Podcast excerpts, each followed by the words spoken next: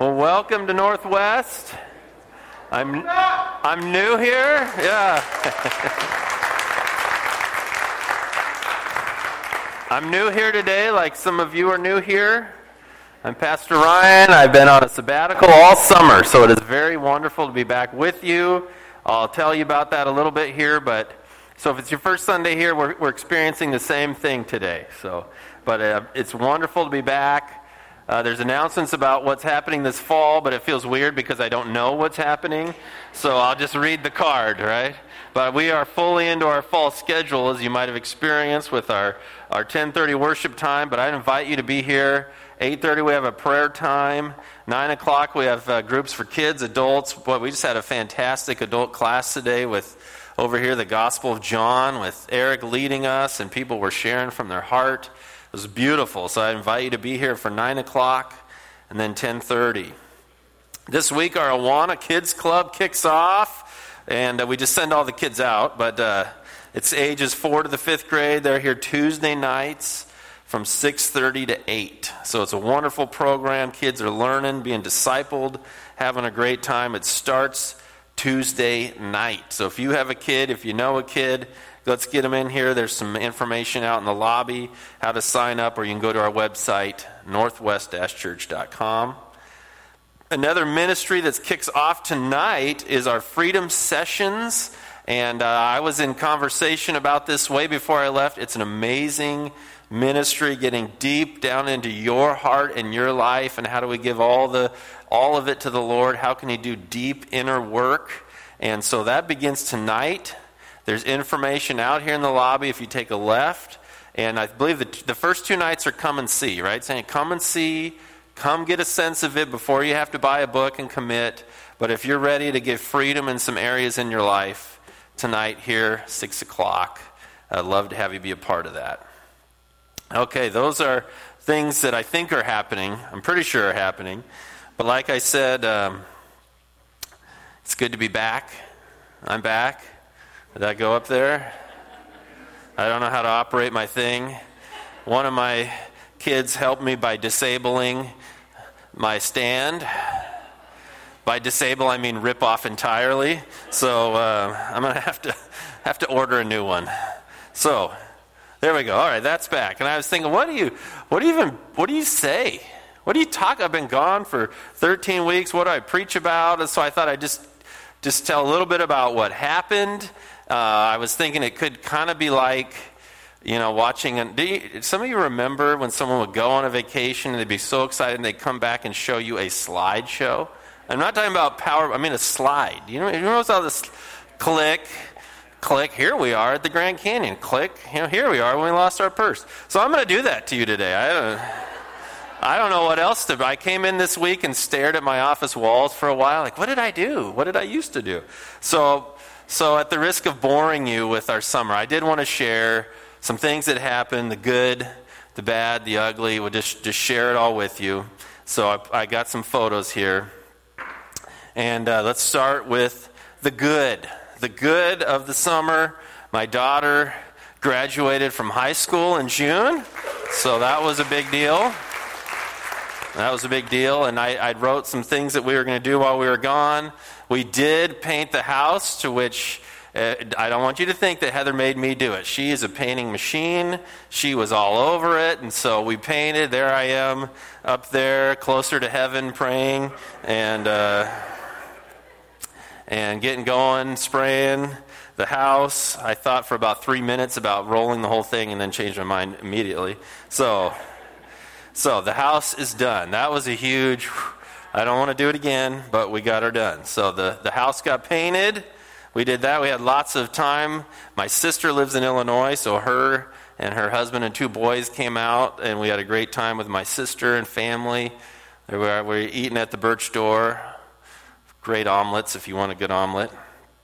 So these are some good things. There we are. Maybe I won't tell the location so everyone doesn't run there. Sandy Morris's house. So anyways, live on a lake. It's fabulous. And so that's some things. Then we got to go to a couple Bells games. That's the Bells mascot, Dinger.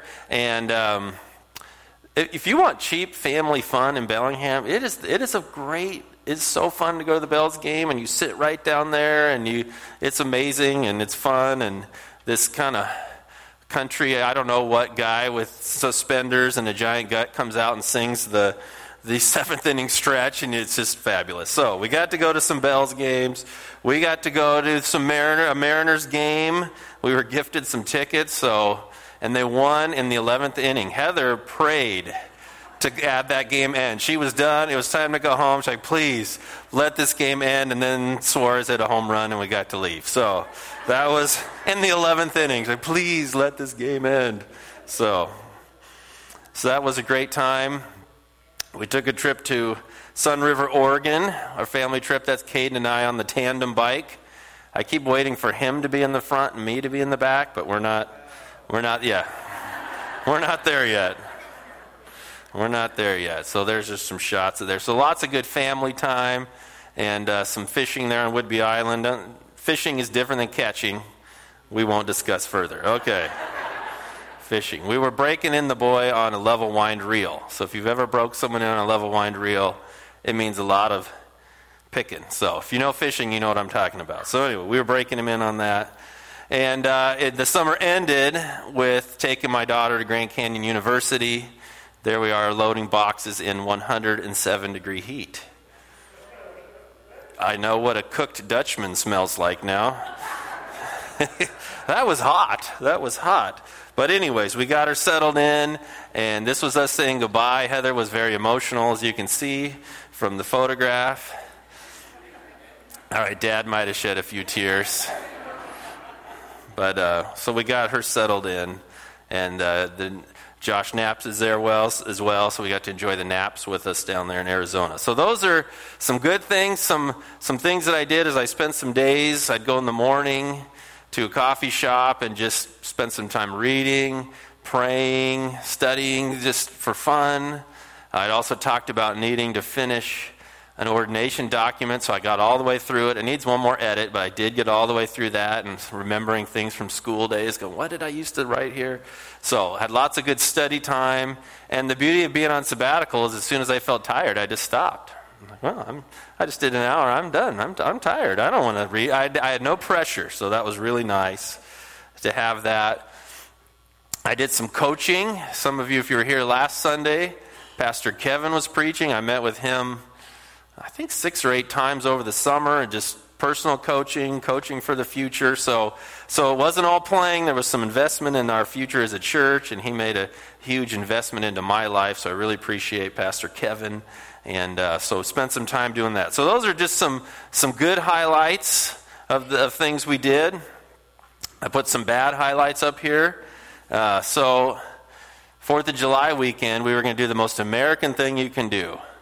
Little League baseball tournaments, right? Is there anything more American than Little League on the 4th of July? My nephews both play Little League down in the Woodinville area, so we went down. We were going to spend all weekend watching their tournaments, barbecuing, and having a great time, and then COVID.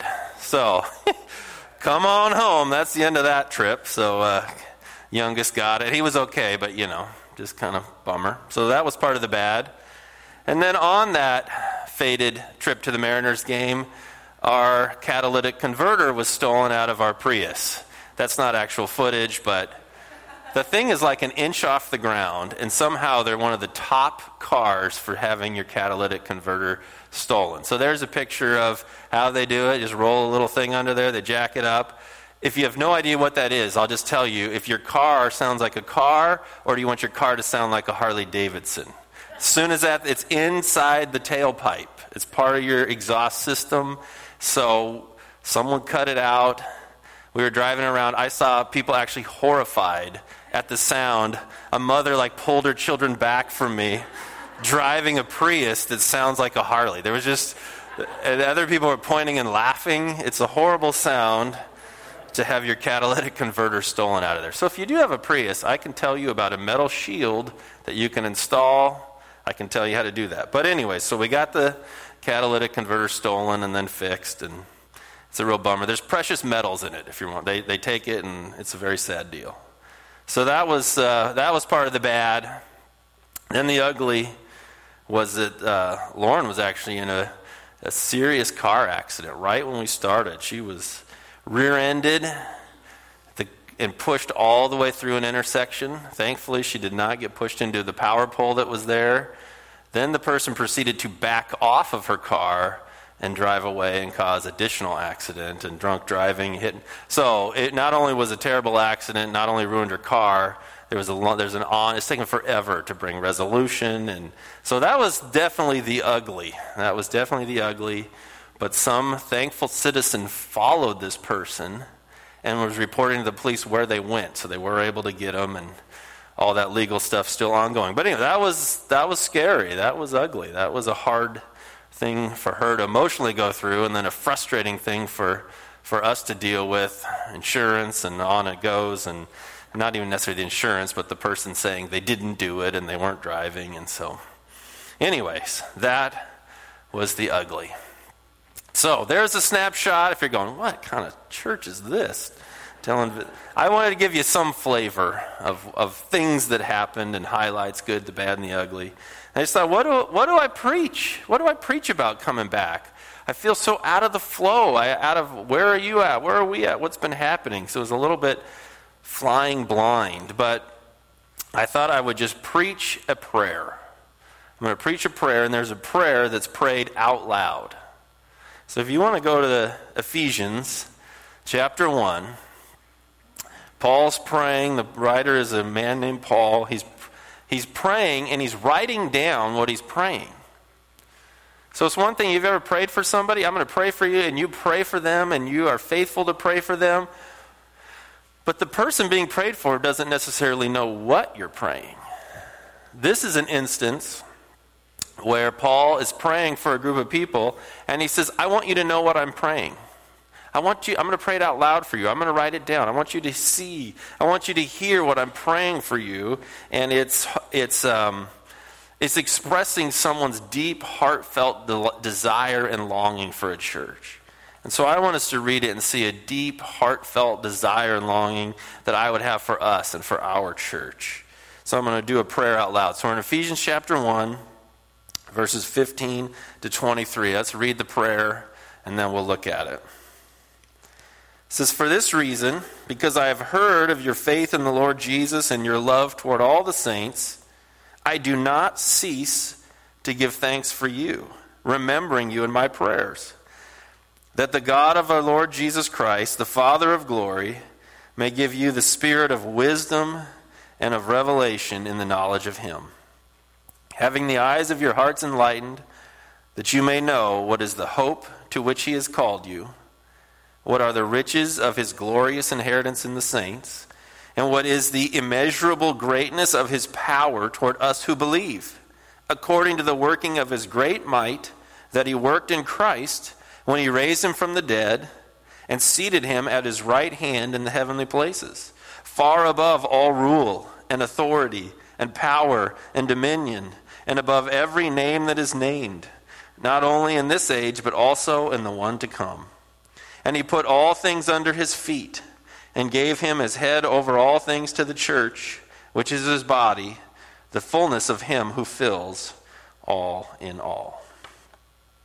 So that's the prayer.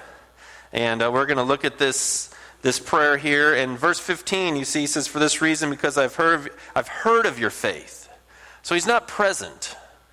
Paul did spend several years in this town in Ephesus preaching, and a church was born, but he's writing after the fact. He's not there anymore. He's been gone, and he's hearing people report, hey, the Ephesian church is doing well. The Ephesian church is following Jesus. The Ephesian church is growing. He says, I've heard of your faith. And so I thought, that's kind of how I am.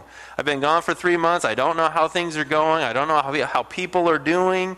And so then I start hearing stories. Oh, yeah, they're doing well, and they're serving. And I heard the story of our baptisms a couple weeks ago. It was just when I heard that one, I was really sad to have not seen some of these students get baptized. So really cool. But I've heard, hey, things are going well. People are doing good. And so I had this sense with Paul. I've heard of their faith. I've heard of what you're doing. So verse 16, he says, I do not cease to give thanks for you.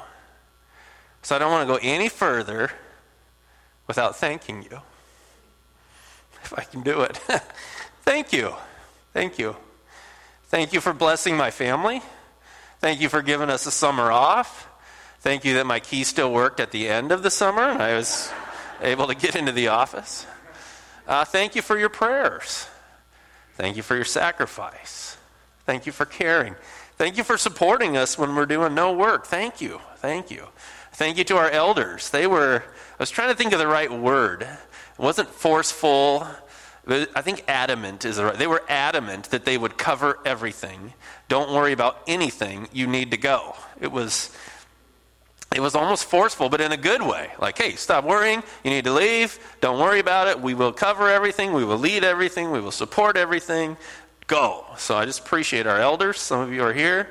And I appreciate Pastor Mark. That was one of the biggest things I heard from you. Oh, Mark's doing a great job. Mark's doing a great job.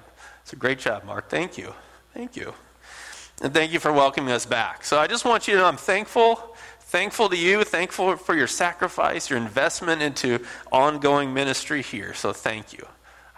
He says, I do not cease to give thanks for you. So I don't quit thanking you. And he says, remembering you in my prayers. All right, now let's do the sermon part. Whew, here we go. Okay. I want you to feel thanked. And he says, I remember you in my prayers. In all honesty, I pray this prayer over our church a lot, even this morning. So I want to look at this prayer, and it is praying out loud what we need to know. So we're back to school. We got some teachers here back to school. Students are back to school. I don't know if when you were a student or as a teacher you get this question. Kids say, well, what do I need to know? As if you're teaching them a bunch of useless stuff. Well, what do I need to know for the test? Give me what's the bottom line. Anybody that way? Like, I don't want all the fluff. Just give it to me. Nobody's owning up to it. Yeah. Maybe the teacher's in. The teacher raised his hand. No messing around in Mr. C's class. But there is that. What do I need to know? What is the bottom line? Just give me what I need to know. And that's what we're going to see in this prayer. What do we need to know? If Paul is going to pray over a church, what are the core things that are so important that he says, I don't stop praying this for you? Right? There might be short-term prayers. I'm praying for this thing. I'm praying for this health. I'm praying for this circumstance. But he says, what I never stop praying, what I don't ever cease to pray, are these three things that I'm going to show you. He's praying out loud what you really need to know. This is utmost important. I'll show them to you quick. We need to know God more. That's number one. These will come up again. I'm just showing you an overview. We need to know the hope of the future, the hope for the future. So number one, we need to know God more. Number two, we need to know the hope for the future. And the third thing is we need to know God's power for the present. Now again, he's not telling them these things. He's praying them out loud. Because this is of utmost importance. So we need to know those three things. So the first one, we need to know God more. Let's look at this part of the prayer. He says, I do not cease to give thanks for you, remembering you in my prayers, verse 17, that the God of our Lord Jesus Christ, the Father of glory, may give you the spirit of wisdom and of revelation in the knowledge of him. So he's praying to God, right? The God of our Lord Jesus Christ. So he's the Father of glory. The Father of glory. That means it's not just that he's glorious. He's the Father of everything that is glorious. Magnificent, weighty, bright, important. He's the Father of everything that's important. And his prayer to that God the Father is that he may give us the spirit of wisdom and of revelation and the knowledge of him. Give us the spirit of wisdom and revelation. So this is specifically, he's praying that God's Holy Spirit would work on our life. The Holy Spirit is the gift to the church when Jesus departed earth, when he ascended. In John 14:16, he says, I will ask the Father, and he will give you another helper to be with you forever, even the Spirit of truth, whom the world cannot receive, because it neither sees him nor knows him. You know him, for he dwells with you and will be in you. But the helper, the Holy Spirit, this is dumped down to verse 26, the helper, the Holy Spirit, whom the Father will send in my name, he will teach you all things and bring to remembrance all that I have said to you. So he's specifically praying there that the Spirit, the gift of God sent in the name of Jesus, who is our helper, who's with us forever. He says, I'm praying that through the Spirit, that God will give you the Spirit, and the Spirit he particularly says of wisdom and of revelation. The Spirit of wisdom and of revelation. Wisdom is that, skill. Wisdom is often used of skill in the Bible. The people who were called upon to make the temple furnishings were skillful. The people that were called to embroider these patterns were called skillful. They knew the best way to do things. So wisdom has not just the knowledge, but it has an actual application. I know the best route, the best path, the best application, the best way to use this tool or that tool. They're wise. So he's saying, I'm praying that the Spirit of God, who has wisdom, what does the Spirit of wisdom do? What is wisdom? Proverbs 9:10 says, the fear of the Lord is the beginning of wisdom, and the knowledge of the Holy One is insight. So the Holy Spirit is given to us to give us wisdom, and the beginning of wisdom is actually fear God. To fear Him, to put Him first, to not make a decision without Him, to not act on your own behalf, but say, I'm His. And so he's saying, I'm praying for you, that you be filled with the Spirit of wisdom, the Spirit that helps you fear God and live for Him. Another one, this one was amazing to me. This is in Isaiah 11, 1 and 2, speaking of the coming Messiah, before Jesus comes. It says, there shall come forth a shoot from the stump of Jesse, and a branch from his roots shall bear fruit. And the Spirit of the Lord shall rest upon him, the Spirit of wisdom and understanding, the Spirit of counsel and might, the Spirit of knowledge and the fear of the Lord. If you put these things together, the Spirit that rested on Jesus Christ, the Son of God, when he walked this earth, was a spirit of wisdom and knowledge. Paul prays for this church, I want you to have the spirit of wisdom. He's saying, I want you to have the very thing that the Lord Jesus Christ had. The Spirit of God filling him with wisdom and knowledge and the fear of the Lord.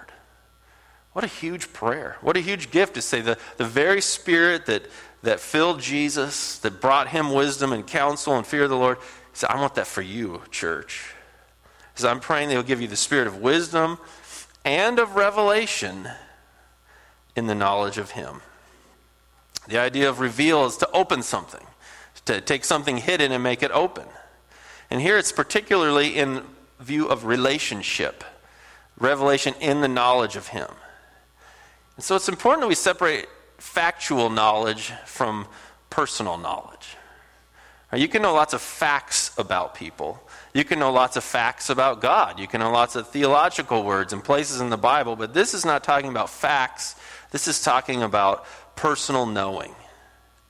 Have you ever had a coworker and you worked alongside him for years, or even another church member, and you worked alongside them for years, and you could get the job done, and you knew their name, and you knew what their car looked like, and you knew their family's name, but you didn't actually know them? Have you ever had that? And then one day maybe you're having lunch at work, and they're like, yeah, and my wife's dealing with this thing, and you're like, oh, I actually never known anything personal about you. They say, yeah, and I actually grew up, and I was a foster child when I grew up, and whoa, I never heard that about you. You can be next to somebody. You can work in an office with somebody and actually not know them. You can know them. You can even worship with people. I always tell people, we can sing with strangers, and then when you show up to a class or show up to one of our serving days and you're raking leaves and someone's like, yeah, this is where I grew up and this is my story. And all of a sudden you know that person. Things have been revealed. Things have been opened. So this is not talking about being around God. This is not talking about learning theological facts. This is not reciting the various omnis of God. Well, he's omnipotent and he's This is not that. This is an opening in a personal way. Just the way someone you maybe are getting to know, they begin to tell you about themselves. And they disclose how they think and how they feel and what's happening. And you actually know them. You actually know them. Here he's saying, I'm praying that God will give you the spirit of wisdom and revelation in the knowledge of him, that God himself would become known to you, and you would be known to him.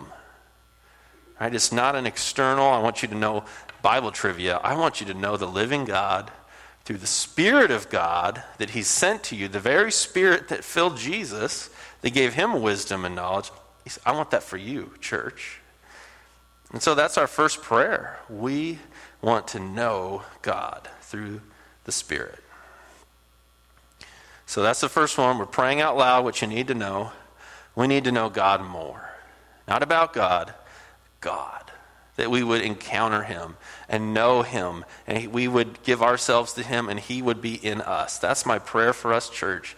We would know God more in a personal, infinite way as we listen to his Spirit, as we respond to him, as we fear him, as we put him first. We would know God more. All right, the second one. We need to know the hope for the future.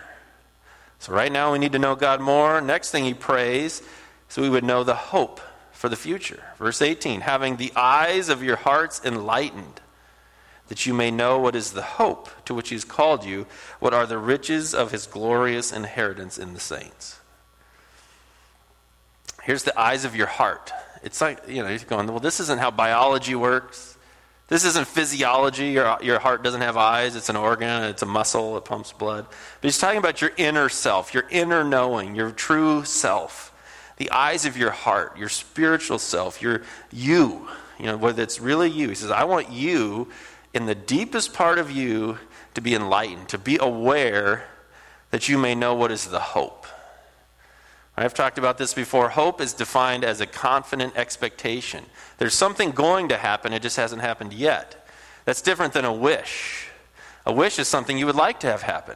I wish that the Seahawks send Russell Wilson home with a big fat loss, sad, regretful, of, even though I'm thankful for the Super Bowl, it's all in the past. Okay, sorry. That's tomorrow. Today, we're here. But that's a wish. It might go the other way, and he'll whip us, and we'll go, I wish we didn't trade him. But those are wishes. Those are wishes. Hopes are things that you know are certainly going to happen. I want you to know the confident future that you're waiting for, to which you've been called to, and what is it? It's the riches of his glorious inheritance in the saints. It'd be easy to read that wrong. What are the riches of my inheritance? What am I going to get? Nope, doesn't say that, does it? His inheritance, not your inheritance. It's not, I can't wait, I'm going to get Grandpa's farm, and I have all the... No, it's not talking about your inheritance. What are the riches of his inheritance? That you, as a believer, are inherited by Christ. You're part of his inheritance. This is even told way back in the book of Deuteronomy when God takes the nation of Israel to himself to be his people. In Deuteronomy 4:20, it says, but the Lord has taken you and brought you out of the iron furnace, out of Egypt, to be a people of his own inheritance, as you are this day. God has always been about bringing a people to himself, and he calls it inheritance. This is mine. I have it forever. And we'd say for us today that the Lord Jesus took us out of the iron furnace of bondage to sin and death. He's taken you from that. He took the death for you. He's brought you out of your bondage to sin and death, out of our condemnation under sin, and he's brought us to be his inheritance. He inherits the nation. And you get to be part of it. It's not your inheritance, it's his. And he's saying, I want you to know the hope that I've called you to, that you will be part of people from every tribe and every tongue and every nation before the throne of God and the kingdom that he has prepared in the new heaven, the new earth. You are part of his inheritance, and you're part of the riches of that inheritance. He says, I want you to know that. I want you to know that. I love this one of my favorite passages in Revelation 21, it describes his inheritance.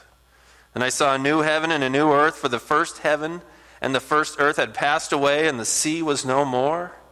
And I saw the holy city, New Jerusalem, coming down out of heaven from God, prepared as a bride for her husband. And I heard a voice from the throne saying, behold, the dwelling place of God is with man, and he will dwell with them, and they will be his people. And God himself will be with them as their God. See that? He's inheriting. It's his. And he will wipe every tear away from their eyes. And death shall be no more. Neither shall there be mourning, nor crying, nor pain any more. For the former things have passed away. All right? What do we need to know? What is he praying? We need to know the hope for the future.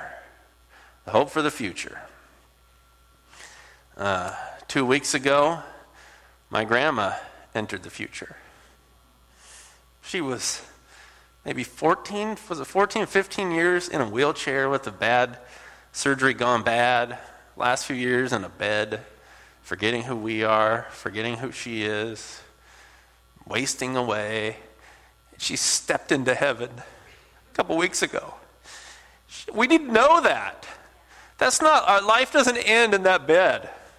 Broken, forgetful, wasting away. She's in heaven. She's already entered. That's where we're going.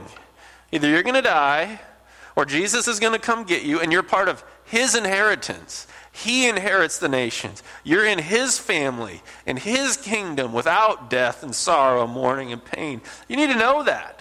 We need to know that when we live on this earth and things are broken and our community's deteriorating and there's still wars going on. There's a certain future. We need to know that so you keep going. So we need to know the hope. You are part in Christ. You are inherited by him. He has you forever. So the third one is we need to know God's power for the present. God's power for the present. So in verse 19 it says, and what is the immeasurable greatness of his power toward us who believe, according to the working of his great might. So this is kind of a funny thing he does here. He says, I want you to know the immeasurable greatness of his power. Well, how big is it? Well, it's immeasurable. But I want to, well, how big is it? Well, it's immeasurable. I mean, it doesn't necessarily mean that you can't measure it. It means it's beyond. It's so big. He says, I want you to know how great his power is. It's beyond measure. And then he's going to go ahead and measure it. Okay, what's his power like? Well, it's according to the working of his great might. So we have lots of units of measurement, right? We measure how powerful is your car engine. What do you measure that in? Who knows? Say it. Horsepower, right? I looked up that formula, but then I forgot it, right? We have all kinds. We have how much pressure is in that tire. What do we got? We got pounds per square inch, right? PSI. We measure torque. We measure foot-pounds. We measure watts. We have all these units of measurement. We measure temperature. How hot is it, right? We have Fahrenheit heat. We have Kelvin. Remember in eighth grade shop, we had a glass burning oven, and it was 2,300 degrees Fahrenheit. They put it in a room full of eighth graders. We would get as far back as we could and chuck pencils in there and watch them just go poof when the shop teacher wasn't looking. But anyway, I'm still amazed they turned us loose with that bad boy. That was hot. So we measure all kinds of things. How strong, how powerful, how fast, how hot, how far. We measure things. How much pressure, how much torque. We measure how much power is available. Right? He says, I want you to know the immeasurable power of God. And well, what is it like? He's going to give us a unit of measurement. It's not pounds. It's not miles per hour. He says it's according to the great working of his might. Let's look at this measurement. That he worked in Christ when he raised him from the dead. There's a unit of measure. How powerful is God towards you? How powerful is it? The power that raised a dead body from the grave. That's pretty powerful. Well, let's keep going. How powerful is it? And he seated him far above all rule and authority and power and dominion and above every name that is named. He didn't just kind of bring this guy back to life and he limped along and wheezed the rest of his life. No, he brought him to a glorified, resurrected body that will never die again, that's eternal, and then he seated him in the heavens above every name that is named, every spiritual being, every ruler of earth, everything opposed to God and for God bows to the name of Jesus Christ. He's like far above every name that's named or could even be named, right? Not only in this age right now, but in the age to come. Forever Jesus reigns. That's pretty powerful. That's pretty powerful, isn't it? He put everything under his feet. So when you're thinking today, you're praying and you're concerned, and I'm bringing this thing before you, can God really do it? You need a unit of measurement for God's ability to work in your life, his power that raised Jesus from the dead and glorified him. That power is available. That power is that's who you're praying to. The one above every name. You pray in Jesus' name, right? There's no greater name. There's no one that can do more. There's no one that can walk up to him and say, no, actually, no, we're not doing that. Like, nobody does that, right? They're under his feet, right? He put all things under his feet. So Jesus goes as high as he can go, and everything else is under him. He's the head. That's how powerful. It says they gave him his head, there in verse 22, all things under his feet. He gave him his head over the church, so he's head over us, which is his body. So we're the body, he's the head. It says the fullness of him who fills all in all. I read this in NIV this morning. It's the fullness of him who fills everything in every way. Rick, that was for Rick. He's my NIV guy. But just see, this Jesus Christ is the head of us, but he also fills us in every possible way. He fills our church. He fills our life. He fills our present. He fills the future. He's everything we need. So he says, I want you to know that. Remember, Paul's praying these things. I'm praying for you, church. I'm praying what you need to know out loud. You need to know God's power for the present is the same power that raised Jesus from the dead. It's the same power that can put him over everything forever. It's the same power.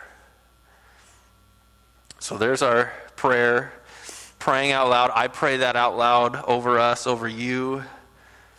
Paul's praying it out loud. What do I want for us? What is our hope? What is urgent on our mind?